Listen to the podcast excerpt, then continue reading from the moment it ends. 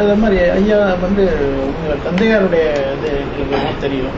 முப்பது நாற்பது வருஷத்துக்கு முன்னாடியே அவர் வந்து மக்களுக்கு அறியாத குப்பைமேட்டில் இருக்கிற மூலிகையெல்லாம் மக்கள் மனதில் இடம் பிடிக்க அவர் பண்ணார். தினமணியில் படித்த சமுதாயம் இப்பயும் இருந்துகிட்டு இருக்கு. அவங்களால தான் சித்த மருத்துவத்துக்கு ஒரு மதிப்பு மரியாதையும் உண்டாச்சு.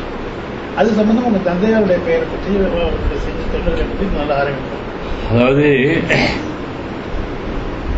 ஏறக்குறைய எல்லாமே முடிஞ்சது ஒன்றும் இல்லை. அப்படின்ற ஒரு காலகட்டம்ன்றது சித்த மருத்துவத்தை பொறுத்த வரைக்கும் ஆயிரத்தி தொள்ளாயிரத்தி ஐம்பது ஐம்பத்தைந்து ஐம்பத்தி ஏழு அறுபது. அறுபதுன்னு வச்சுக்கலாம். அந்த மருத்துவம் பற்றி யாராவது பேசினா இதை எக்ஸிபிஷனில் எடுத்து போய் வைக்க வேண்டியதெல்லாம் ஏன் ஏன் கொண்டாந்து மக்களிடத்துல பேசுறீங்க? மாரியம்மாவுக்கு வேப்பல் அடிச்சா அம்மா போயிடுன்றதும் மஞ்சள் காமலை வந்தா அண்ணடி சாப்பிட்டா போயிடுன்றதும் மூட நம்பிக்கை. இதெல்லாம் வந்து மக்களை வந்து. பாம்பு வந்து அருகம்புல்ல தின்னு விஷத்தை முடிச்சுக்குதுன்னு சொல்லிட்டு பார்த்துட்டு அருகம்புல் நாம சாப்பிட்டாக்க நமக்கும் வந்து விஷம் முடிஞ்சிடும்னு நினைக்கிறதுலாம் தப்பான விஷயம். பைத்தியக்காரத்தனம்.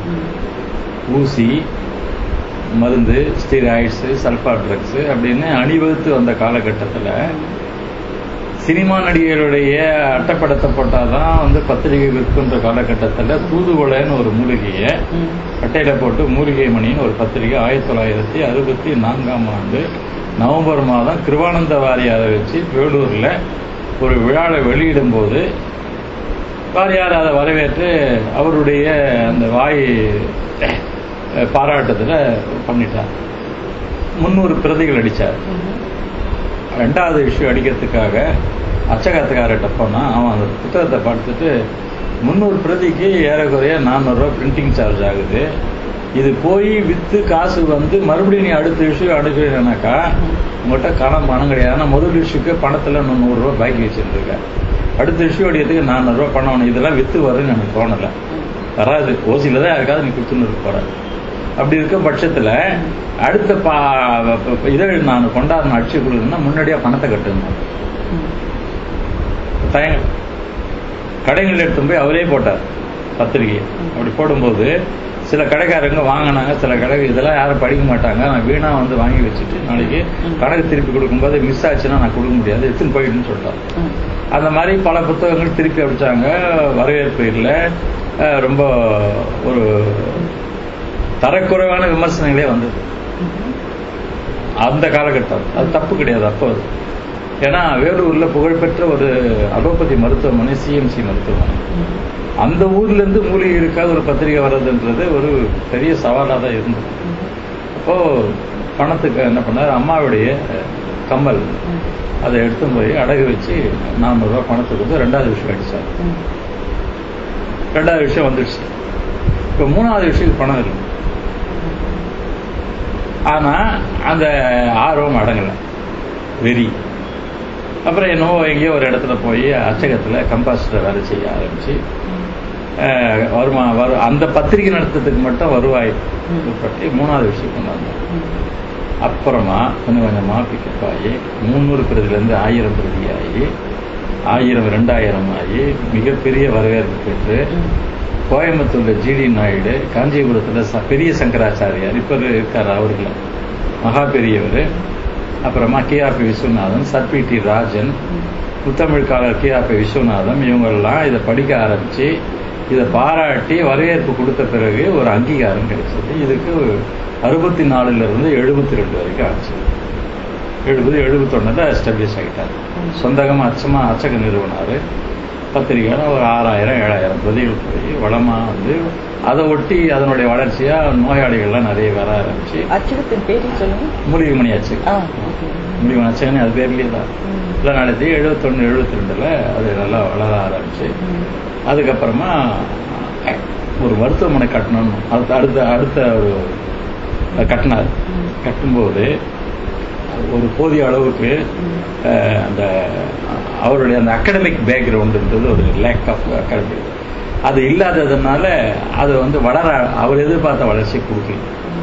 அப்போ அது ஒரு ரெண்டு ஆண்டு மூன்று ஆண்டு மட்டும் இருந்து அப்புறம் அது நான் பொருள் ஆதார நஷ்டத்தினால கூட்டிட்டேன் அப்புறம் எழுபத்தஞ்சு எழுபத்தாறில் தொழில் மட்டும் வச்சுக்கிட்டு பத்திரிகை மட்டும் நடத்திட்டே வந்தார். அவருடைய வாழ்க்கையில் அவர் மிகப்பெரிய சாதனைன்னு அவர் செய்தது அப்படின்னாக்கா அதை நான் சொல்றதை விட அவர் இறந்த பதினாறாவது நாள் வந்து தமிழ்நாடு அரசு சார்பில் அப்போதைய சுகாதார அமைச்சர் வந்து Soundararajan Tiruchi Soundararajan Variyar K R P Viswanathan அஞ்சலி செலுத்தும்போது அந்த அமைச்சர் வந்து ஒன்று சொன்னார். அது வந்து இப்போதைக்கு நல்லா இருக்கு எனக்கு கவனத்துக்கு வருது. பண்டிதர்கள் மட்டுமே படித்து புரிந்து கொள்ளக்கூடிய சங்க இலக்கியங்களை எல்லாம் தேடி பிடித்து பதிப்பித்து மக்களிடத்திலும் அது போய் சேர்ந்து தமிழ் இலக்கியம் வாழ வேண்டும் என்று தமிழுக்கு புத்துயிர் அளித்த பூவி பூவே சாமிநாதையரை பலரும் அறிய மாட்டார்கள். ஆனால் இன்று தமிழ் இலக்கியம் வாழ்ந்து கொண்டிருப்பது ஊவி சாமி ஊவே சாமிநாத ஐயரால் தான்.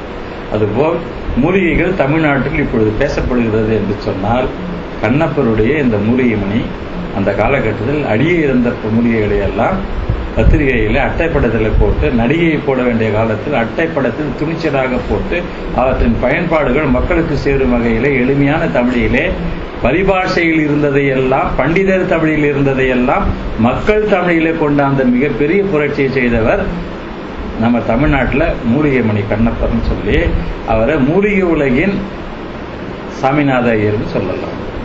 அப்படின்னு அவர் சொல்லி அவர் அரசு சார்பில் ஒரு ஒரு பண்ணைக்கு அவர் பேர் வைக்கிறதா சொன்னாங்க. ஆனால் அரசியல் காரணமாக அதுக்கு அடுத்த வந்த அரசாங்கம்லாம் அதை காதல் கொண்டு அவரே இறந்துட்டாருன்னு வச்சுக்கோங்க. இதில் வந்து எனக்கு இப்போ என்ன தோணுதுன்னா அன்றைக்கு என்னுடைய தந்தையார் அந்த பணியை செய்யாமல் போயிருந்தா இன்றைக்கு உலகம் எங்கு இருக்கக்கூடிய பயோகெமிஸ்ட்ரி ஃபார்மகாலஜி ஃபைட்டோகெமிஸ்ட்ரி அதுக்கப்புறமா பயோடெக்னாலஜி இது இந்த துறைகளில் சார்ந்த மூலிகை ஆராய்ச்சிகள் அனைத்தும் இந்த அளவுக்கு வளர்ந்துருக்கு. ஒரே ஒரு உதாரணம் நான் சம்பவம் சொல்றேன். சில ஆண்டுகளுக்கு முன்பு இதே இடத்துல ஒரு சுவாமிநாதன் சொல்லிட்டு ஒரு விஞ்ஞானி வந்திருந்தார். என்னை பார்க்கணுன்னாரு நான் அப்போ என்னுடைய மூலிகை பண்ணையில் இருந்தேன். அப்போ என்னுடைய மகள் இடத்துல பேசிட்டு இருக்கும்போது தன்னை அறிமுகப்படுத்திக்கினாரு. பண்ணிட்டு நான் வந்து இந்த தாத்தாக்கு ஒரு அஞ்சலி செலுத்திட்டு போகலான்னு வந்தேன். அப்படின்னு. புரியல அப்படின்னாரு. இல்லை நான் வந்து அமெரிக்காவில் ஒரு பல்கலைக்கழகத்தில் ஆராய்ச்சிக்காக இந்த தந்தையார் எழுதிய ஒரு மூலிகை எடுத்து ஆராய்ச்சி பண்ணேன். அதுக்கு முன்னாடி அந்த மூலிகையும் தெரியாது. அதை பற்றிய ஆராய்ச்சியும் எனக்கு அறிய வாய்ப்பே இல்லை. அந்த புத்தகத்தை தான் அந்த சோர்சஸ் எடுத்தேன். அதை செய்து ஆராய்ச்சி பண்ண பண்ண பண்ண எனக்கு அது கொடுத்த ஊக்கம் இன்னைக்கு நான் பொருளாதார ரீதியாகவும் ஆராய்ச்சி அடிப்படையிலும் மிக ஒரு உன்னதமான ஸ்தானத்தை அடைஞ்சிருக்கேன் அதுக்கு காரணமாக இருக்கக்கூடியவர் இன்னைக்கு உயிரோடு இல்லைன்னாலும் அவரை நான் அவர் புகைப்படத்திலையாவது பார்க்கணும் அவருக்கு ஒரு அஞ்சலி செய்யணும் ஒரு மலர் அஞ்சலி செய்யணுன்ற எண்ணத்தில் வந்தேன். அப்படி என்ன அவர் சொன்ன மூலிகையை நீங்கள் என்ன ஆராய்ச்சி ஒரு குறிப்பிட்ட பெயரை சொல்லி அந்த மூலிகை அந்த மூலிகை தான் எடுத்து பண்ணேன். அவர் சொன்ன முறைப்படியே அதை ஆராய்ச்சி பண்ணேன். இன்னைக்கு உலகம் பூரா இருக்கக்கூடிய பெஸ்ட் ஆன்டிபயாட்டிக் எதுவோ அதை விட நான்கு மடங்கு திறன் அதில் இருந்ததை உறுதி பண்ணி எனக்கு பெரிய அவார்டு அதுக்காகன பண வசதி எல்லாத்தையுமே மல்டிநேஷ்னல் கம்பெனி கொடுத்து இன்னைக்கு அமெரிக்காவில் ஒரு உயர்ந்த ஸ்தானத்தில் இருக்கேன். அப்படின்னு சொல்லும்போது தான் எனக்கே கூட என் தந்தையாருடைய அருமை பெருமை இவ்வளோ நுட்பமானது இவ்வளோ அகலமானது ஆழமானதுன்னு தெரிஞ்சு